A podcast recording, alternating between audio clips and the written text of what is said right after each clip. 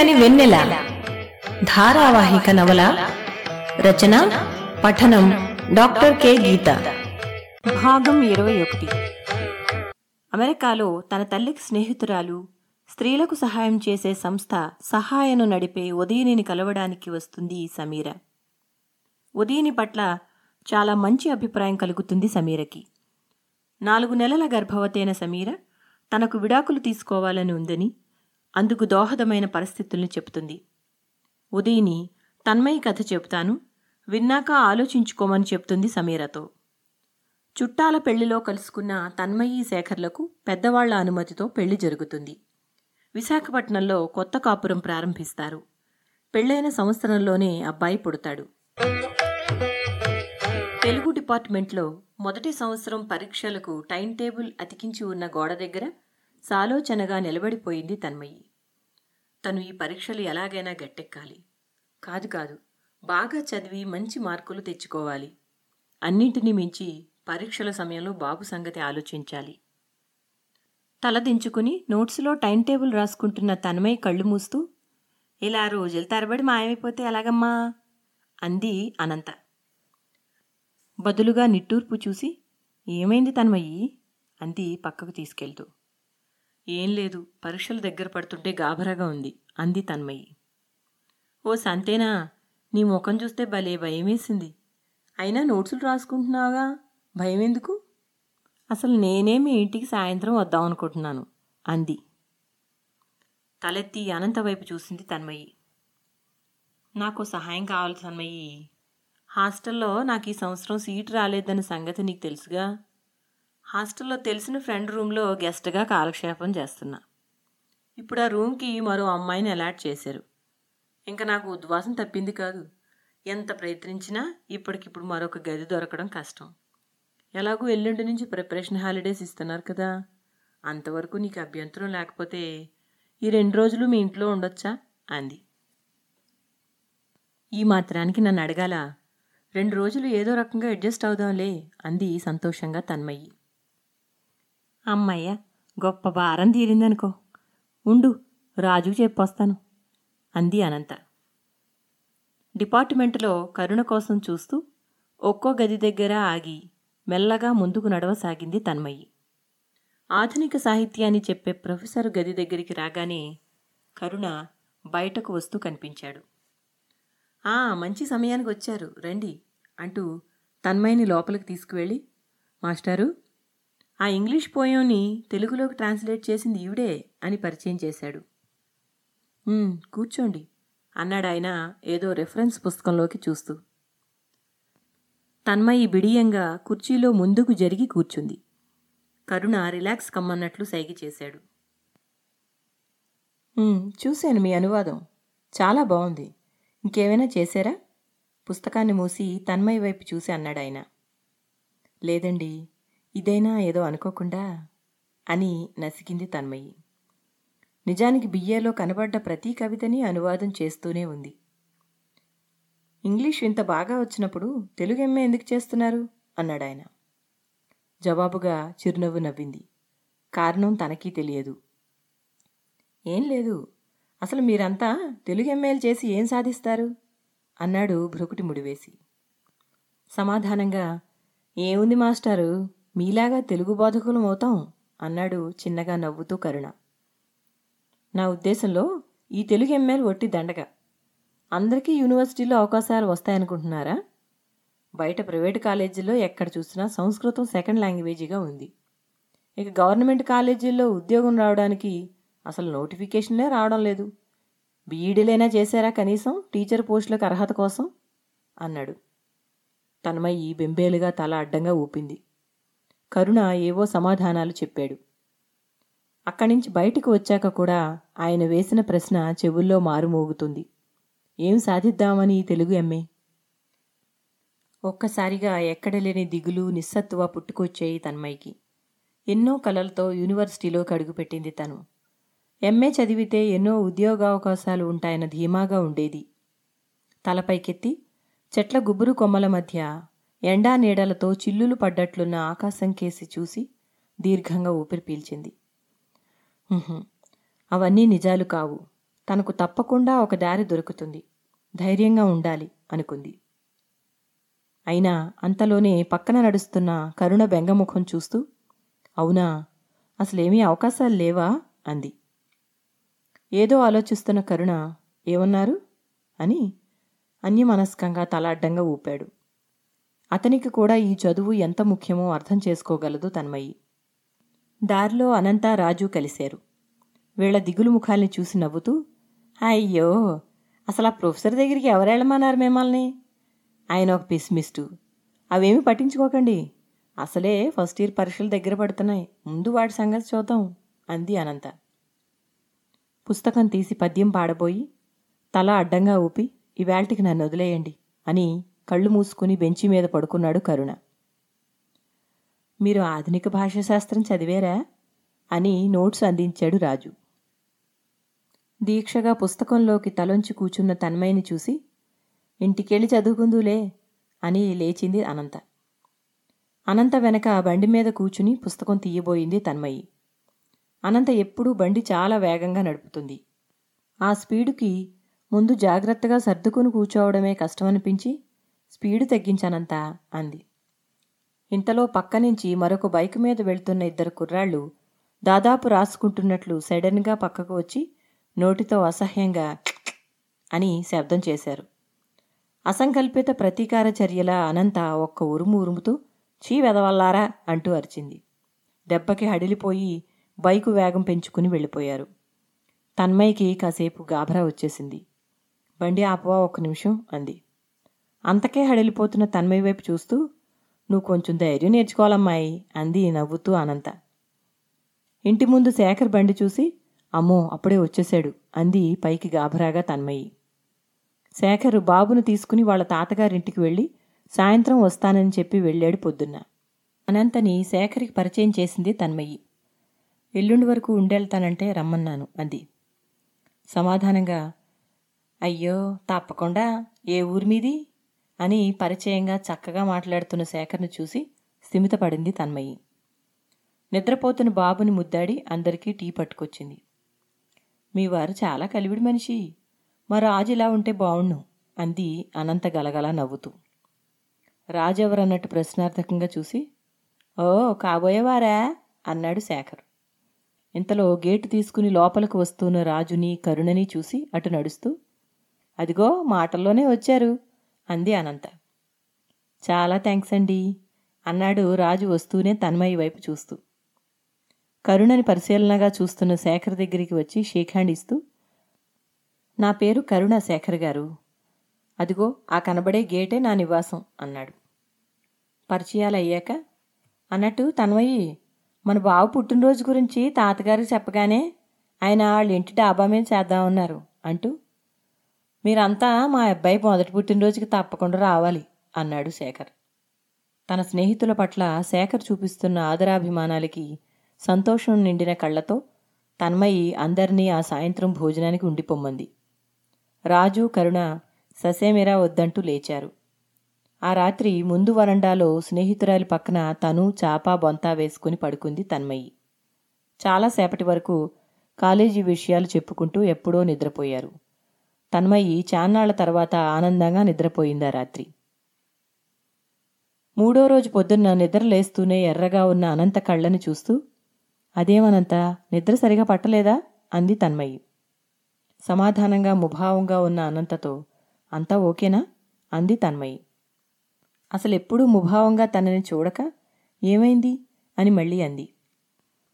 శేఖర్ బయటికి వెళ్ళాక చిచి అదేం పాడుబుద్ధి మీ ఆయనకి? రాత్రి నేను బాత్రూమ్కి వెళ్ళి వస్తూ ఉండగా వెనక నుంచి వచ్చి నన్ను గట్టిగా వాటేసుకున్నాడు. నేను వెంటనే చెంప చెళ్ళు అనిపించాను నిన్ను పిలవబోతే దండం పెట్టి వెళ్ళిపోయాడు అంది. తన్మయ్యి కాళ్ళ కింద భూమి కుంచుకుపోయినట్లయింది. బాధ ఉక్రోషంతో కూడిన కన్నీళ్ళొచ్చాయి అయ్యో నువ్విలా బాధపడతావనే చెప్పాలా వద్దా అని ఆలోచించాను ఇప్పటి వరకు ఇంకా ఆగలేక చెప్పేశాను. అయినా తప్పు నాదేలే అప్పుడే నిన్ను లేపాల్సింది. పాపం నువ్వు అసలే అలసిపోయి నిద్రపోయావు అంది. తన్మయ్యి స్నేహితురాలికి జరిగిన అవమానానికి బాధ్యత వహిస్తూ జరిగిన దానికి క్షమించు అనంత ఇంకెప్పుడు అతను ఉన్నప్పుడు మా ఇంటికి రాకు అంది దుఃఖపడుతూ. చాచా నీ తప్పే ఉంది ఇందులో? రాజుకు తెలిస్తే పెద్ద గొడవ చేసేస్తాడు. పరీక్షల సమయంలో మీ ఇంట్లో ఉందాం అనుకున్నాను. ఇప్పుడు ఆ అవకాశం లేదు. ఎప్పుడూ నీ ముఖం చూసి ఏదో బాధ ఉంది నీకు అని అనుకుంటూ ఉంటాను. ఇప్పుడు అర్థమైంది. అయినా నీలాంటి మంచి అమ్మాయికి ఈడెక్కడ దాపరించాడు? అంది. తన్మయ్య కథంతా విని నిన్ను ఒకప్పుడు ప్రేమించానని నీ వెంట తిరిగి ఇప్పుడు ఇలా విసిగిస్తున్నాడంటే నువ్వు ఇస్తున్న అలసేనేమో ఆలోచించు. మంచి భర్త కాలేనివాడు ఇంత అందమైన పసివాడికి మంచి తండ్రి మాత్రం ఎలా అవుతాడు? నేను ఊరు నుంచి వచ్చాక డిపార్ట్మెంట్లో కలుద్దాం. ఇవన్నీ మనసులో పెట్టుకుని ఆరోగ్యం పాడు చేసుకోకు అంది అనంత. ఆ సాయంత్రం శేఖర్ ఇంటికి వస్తూనే ఇదిగో బయట బండి ఇంక నీదే అన్నాడు తాళం చెవులు ముఖం మీద ఊపుతూ. మా బాసు చవగ్గా ఇచ్చేస్తాను తీసుకోమంటే కొనేశాను. అంతేకాదు రేపు ఫ్రిడ్జ్ రాబోతుంది మన ఇంటికి. మా ఫ్రెండ్ షాప్లో ఆర్డర్ చేశాను. ఇవన్నీ మా అత్తగారు నాకు ఇచ్చారని చెప్పుకోవాలి అందరికీ. నువ్వు అలాగే చెప్పు. ఎంత కాదనుకున్నా ఎవడైనా బాగుపడితే ఏడ్చిపోతారు జనం. దేవుడి దయవల్ల ఎన్నాళ్ళకి కూర్చుని డబ్బులు కళ్ళసూడగలిగాను. ముభావంగా ఉన్న తన్మయ్య వైపు చూస్తూ ఏదైనా మంచి మాట చెప్పినా అది ఏడుపు ముఖమేనా? అన్నాడు. తన్మయ్యి ఆవేశంగా అతని చేతుల్లోంచి బండి తాళాలు తీసుకుని నేలకేసి కొట్టింది. నీకు సిగ్గు శరం ఉందా? నువ్వు అసలు మనిషివేనా? గట్టిగా అరిచింది. ఏమైందన్నట్లు అమాయకత్వం నటిస్తున్న అతని ముఖాన్ని చూస్తూ ఛీ! అని పెద్దగా ఏడుస్తూ నా స్నేహితురాలతో నువ్వు నడుచుకునే పద్ధతి అదేనా? అంది ఇంకా గట్టిగా. ఏంటే రెచ్చిపోయి అరుస్తున్నావు? చీకట్లో నువ్వు అనుకున్నాను? అన్నాడు బుకాయింపుగా. అబద్ధం పచ్చి అబద్ధం. ఆ మాత్రం ఇంగిత జ్ఞానం లేదా నీకు? అంది ఎర్రని కళ్ళతో. చిన్న విషయానికి ఇంత రాధాంత ఏంటే? అయినా నిన్నెవడ తీసుకురమ్మన్నాడు దాన్ని మన ఇంటికి? మాటి మాటికి నన్ను అనడం కాదు. నువ్వు యూనివర్సిటీ పేరు చెప్పి మగోళ్ళతో రాసు పూసుకు తిరగడం లేదని నన్ను నమ్మంటావా? చూశానుగా దాని కాబోయేవాడిని నీ కాబోయేవాడిని అన్నాడు వెకిలిగా. ఈ నేల మీద కూలబడింది దుఃఖంతో. అతని నాలుకకు నరం లేదు. మనిషి కాదు ఇతను మృగం. చీచీ దరిద్ర బతుకు. సొమ్మ అని రెండు వస్తువులు అమర్చుకుంటే ఎవడో సచ్చినట్లు నటింట్లో కూర్చుని ఏడుస్తుంది. అని దబాలను తలుపు వేసేసి బయటికి వెళ్ళిపోయాడు దరిద్ర బ్రతుకు ఎవరిదో అర్థం కాని తన్మయ్యి రాత్రంతా వెక్కి వెక్కి ఏడుస్తూనే ఉంది. పిల్లాడి పుట్టినరోజు ఏర్పాట్లు ఘనంగా చేశాడు శేఖర్. పెద్ద డాబా మీద రాత్రిపూట వంద మందికి భోజనాలు పెట్టాడు. పెద్ద కేకు తెచ్చి వీడియోలు ఫోటోలతో ధామ్ ధూమ్ అని చేశాడు. చుట్టూ ఊళ్ళలో ఉన్న చుట్టాలని అతని స్నేహితుల కుటుంబాలని పిలిచాడు. అతనితో మాట్లాడకపోవడం వల్ల అసలు ఇదంతా నాతో చెప్పలేదన్నమాట అనుకుంది తన్మయ్యి తన్మయ్యి తల్లిదండ్రులు పిలవకపోయినా తమ బాధ్యత అన్నట్లు పిల్లాడికి బంగారం చేయిను మురుగులు పట్టుకుని సాయంత్రం బస్సుకు వచ్చారు పుట్టినరోజు ఖర్చు భరించాల్సి వస్తుందని మీ అత్తగారోళ్ళు మొత్తానికే రాకుండా ఎగేసేస్తారనుకున్నానరా అని వ్యంగ్యంగా కొడుకుతో దేవి అనడం వింది తన్మయ్యి శేఖర్ తల్లిదండ్రులు పెత్తనం అంతా చెలాయించారు. డాబా మీద మధ్యలో వేసిన టేబుల్ పక్కన కుర్చీలో బాబునెత్తుకుని కూర్చోవడం ఒక్కటే తనమై పని. ఎంత గొప్పగా చేస్తే ఏం లాభంరా? నీ పెళ్ళాం ముఖంలో కళాకాంతి లేకపోయాక? అని సాగదీసింది దేవి ఫంక్షన్ అవుతూనే. దాన్ని పట్టించుకోకమ్మా అది ఎప్పుడూ ఏడు మొహం వేసుకుని ఏడుస్తుంది? లైటింగ్ సెట్లు విప్పుతూ అన్నాడు శేఖర్. జ్యోతి కూతురు వెను నిమిరింది ఏమీ మాట్లాడొద్దన్నట్టు. తన్మయ్యకి అతని మాటలు కొత్తవి కావు వింతగానూ లేవు. అసలు ఈవేళ అక్కడ జరుగుతున్న బాబు పుట్టినరోజు ఆనందం మనస్సులో మచ్చుకైనా లేదు. ఫంక్షన్ కాగానే చుట్టాలంతా అక్కడే డాబా మీద దుప్పట్లు పరుచుకున్నారు. తల్లి పక్కన చేరి కళ్ళు మూసుకుంది తన్మయ్యి బాబును తీసుకుని కిందికి వెళ్ళాడు శేఖర్. అసలే అలసిపోయిన చెంటాడిని ఇప్పుడు ఎందుకు తీసుకెళ్తున్నాడో అర్థం కాలేదు తన్మయ్యకి అరగంట సేపైనా చెంటాడిని తీసుకురాకపోయేసరికి కిందికి వెళ్ళింది తన్మయ్యి అక్కడ కనబడ్డ దృశ్యం చూసి శేఖర్! అని గద్దింపుగా ఒక్క కేక పెట్టింది. వాళ్ళ మేనమామలతో తాగుడు పేకట పార్టీలో కూర్చున్నాడు శేఖర్. అందులో ఒక మావయ్య పిల్లాడి పెదవుల దగ్గర గ్లాసు పెట్టి తాగించబోతున్నాడు. సిగరెట్టు పొగల మధ్య చుట్టూ ఉన్న పది మంది మగవాళ్ళు పగలబడి నవ్వుతున్నారు. తన్మయ్య అరుపు విని అదిరిపడి బాబును తీసుకొచ్చి తన్మయ్య చేతికిచ్చాడు శేఖర్ మేనమామ. ఇక అదే చికాకులో సందులోంచి బయటికి బాబునెత్తుకుని చీకట్లో బయటికి నడిచింది తన్మయ్యి. లోపల శేఖర్ ఇదేం పట్టించుకోకుండా గట్టిగా దేనికో నవ్వడం వినిపిస్తుంది. హడావిడిలో చెప్పులు వేసుకోలేదు. ఎక్కడికి నడవాలో తెలీదు. రాళ్ళు గుచ్చుకుంటున్నాయి. పైన డాబా మించి చూసిన తన్మయ్య తండ్రి వెనకే పరిగెత్తుకొచ్చాడు. ఎక్కడికమ్మా చీకట్లో బాబునెత్తుకుని అన్నాడు రెక్క పుచ్చుకుని వీధి మలుపులో. పెద్ద వీధి మలుపు తిరిగితే రోడ్ల మీద ఆటోలు కనబడతాయి. తండ్రి చెయ్యి విదిలించుకొని నేను ఇంటికి వెళ్ళిపోతున్నాను నాన్న. మీరు అమ్మ వెనకే వచ్చేయండి అంది ఆటో పిలుస్తూ. తన్మయ్య ముఖం చూస్తూ సరే వచ్చేస్తాం.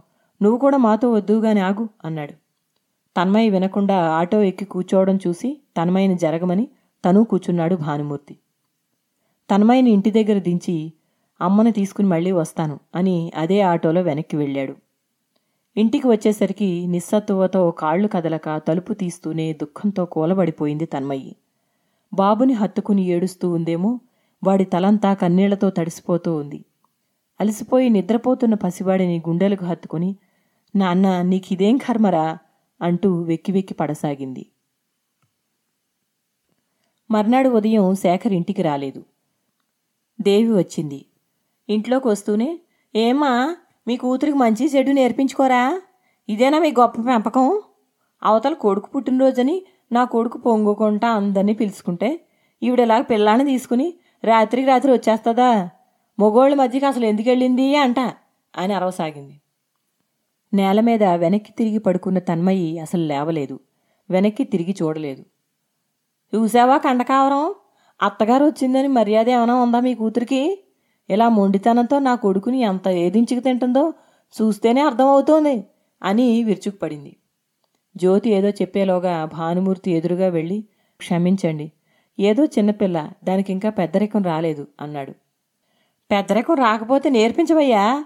గారాబాలు చేసి నెత్తికెక్కించుకోవడం కాదు. దాన్ని ఆ చెంప ఈ చెంప వాయించి పంపించు. ఇంకాస్త గట్టిగా అంది. జ్యోతి వెంటనే రోషంతో ఏమమ్మా మా పిల్లని మేము ఎప్పుడూ అన్నా అని అదిలించింది లేదు. ఈవేళ నువ్వు చెప్తే రెండు చెంపలు వాయించడానికి అయినా మీ కొడుకు చేసింది బాగుందా పసివాడితోనా? హవ్వా అని నోరు నొక్కుకుంది. అది సంగతి. మీరులా వెనకేసుకురాబట్టే ఈ కొరివి మమ్మల్ని ఎలా కాల్చేస్తుంది? అంది దేవి ఎద్దేవాగా. ఏదో అయ్యిందేదో అయిపోయింది. కాసేపట్లో అమ్మాయిని మనవాణ్ణి తీసుకుని వస్తాను. అన్నాడు నమస్కారం పెడుతూ తప్పు ఒప్పుకుంటున్నట్లు భానుమూర్తి. ఇన్ని జరుగుతున్నా వెనక్కి తిరిగి చూడని తన్మయిని ఈసడింపగా చూస్తూ ఇదిగో మధ్యాహ్నం భోజనాల వరకు టైం ఇస్తానా నా మనవడు నాకు కనిపించాలి అంటూ అప్పుడే వచ్చిన శేఖర్ బైక్ మీద ఎక్కి కూర్చుంది దేవి. తల్లిని దించింది ఇతనేనన్నమాట అనుకుంది బైకు శబ్దం విని తన్మయి. ఏమిటమ్మా ఇదంతా? అన్నాడు భానుమూర్తి తల పట్టుకుంటూ. మన కర్మ అని నెత్తి కొట్టుకుని ఏడుస్తున్న తల్లిని చూస్తూ అమ్మా ఇక ఏడాది వచ్చింది కదా బాబుకు పాలు మానిపించొచ్చా? అంది తన్మయి అసందర్భంగా. జ్యోతి కూతురు వైపు చూసి కళ్ళు తుడుచుకుని బాబును తీసుకుని మాతో సాయంత్రం మన ఊరు వచ్చేయి కొన్నాళ్ళు ఆగి వద్దులే అంది. అక్కడ తన చుట్టూ ఏం జరుగుతూ ఉందో అన్న దానికంటే పదిహేను రోజుల్లో ఎంఏ ఫస్ట్ ఇయర్ పరీక్షలు ప్రారంభమవుతున్నాయన్నదే తన్మయి మనస్సులో గట్టిగా మెదులుతున్న సమస్య. ఈ సమయంలో వెళ్ళడమే మంచిదేమో. అక్కడుంటే బాగా చదువుకోవచ్చు. పరీక్షలు ఎలాగో గట్టెక్కే వరకు బాబుని అమ్మ దగ్గర అలవాటు చెయ్యాలిక అనుకుంది తన్మయి. కానీ శేఖర్ని కాదని వెళితే జరిగే రాద్ధాంతం ఇష్టం లేదు. వాళ్ళంతా కలిసి తన తల్లిదండ్రులను ఆడిపోసుకుంటారు. బాబుకి తలారా స్నానం చేయించింది. తను కూడా తయారయ్యి తల్లిదండ్రులను తీసుకుని శేఖర్ తాతగారింటికి భోజనాల సమయానికి వెళ్ళింది. అంతా తన్మయని చూసి అసలు అక్కడేమీ జరగనట్లు మామూలుగా పలకరించారు. ఆ సాయంత్రం చుట్టాలంతా వెళ్ళేంతవరకు ఉండి తన్మయి తల్లిదండ్రులతో ప్రయాణమయ్యింది. వెనక్కి వచ్చిన తన్మయ్యని చూసి ఏమనుకున్నాడో ఏమో తన్మయి ఊరు వెళ్తాననగానే తలూపాడు శేఖర్. రెండు రోజుల్లో అమ్మా ఇక ఏడాది వచ్చింది కదా బాబుకు పాలు మానిపించొచ్చా? అని మళ్ళీ అడిగింది తన్మయ్యి నిజానికి ఈ సమాధానం తల్లి కంటే తనకే బాగా తెలుసు. బాబు తన దగ్గర పాలు తాగడం అంటే తన్మయ్యకి తెలిసిందొకటే తన గుండెల్లో ఉన్న అత్యంత ప్రేమని అందజేసే మార్గం అంతే. ఇప్పుడు పాలు మానిపించడం అంటే బాబు కంటే తనకే ఎక్కువ బాధగా ఉంది.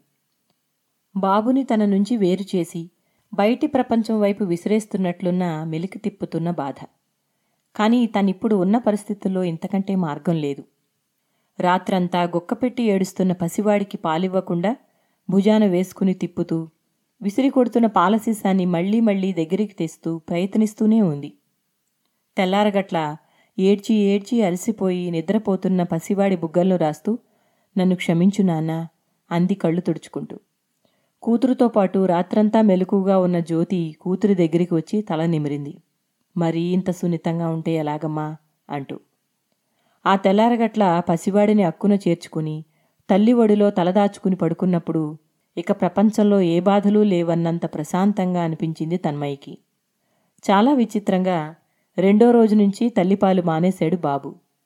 చూసావా నీ కొడుకు ఎంత సులువుగా పాలసిస పట్టుకున్నాడో? ఈ మాత్రానికి ఆ రాత్రంతా ఏడుస్తూ కూర్చున్నావు అని నవ్వింది జ్యోతి. పరీక్షలు రెండు రోజుల్లో ఉన్నాయనగా బాబుని అమ్మ దగ్గర వదిలి స్థిమితంగా బస్సు ఎక్కింది తన్మయి. బస్సు కదిలే వరకు బాబు తల్లివైపు దుముకుతూనే ఉన్నాడు. బస్సు కదలగానే ఒక్కసారిగా విపరీతమైన దుఃఖం వచ్చేసింది తన్మయ్యకి మొదటిసారి బాబుని వదిలిపెట్టిందేమో బస్సు విశాఖపట్నం చేరే వరకు దుఃఖపడుతూనే ఉంది. శేఖర్ ఇన్నాళ్ళుగా తనెప్పుడొస్తుందో ఫోను చేయడం గాని బాబు గురించి అడగడం గానీ చేయలేదు.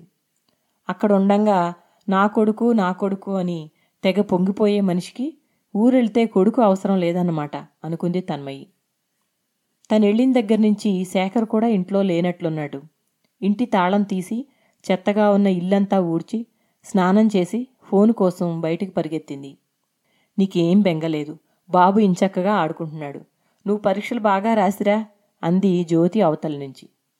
ఫోనులో బాబు గొంతు ఊ" అని వినగానే గుండె వేగంగా కొట్టుకుంది తన్మయ్యకి వెనక్కి వస్తూ ఏమనుకోకు నాన్న ఇంతకంటే వేరే మార్గం లేదు నాకు అనుకుంది లోపల లోపల.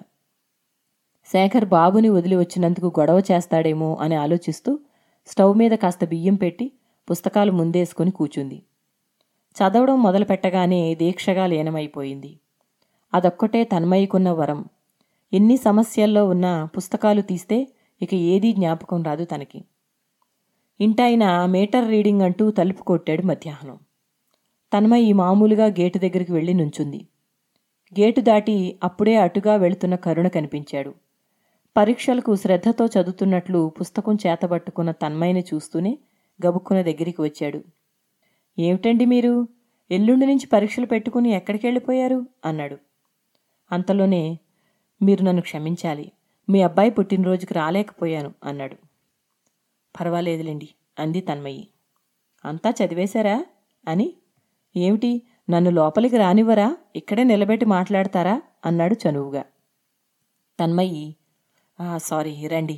ఏదో ఆలోచిస్తూ మిమ్మల్ని లోపలికి పిలవడం మర్చిపోయాను అంది. వాకిట్లో బండి చూస్తూ మీ బండి రంగు బాగుందండి అన్నాడు.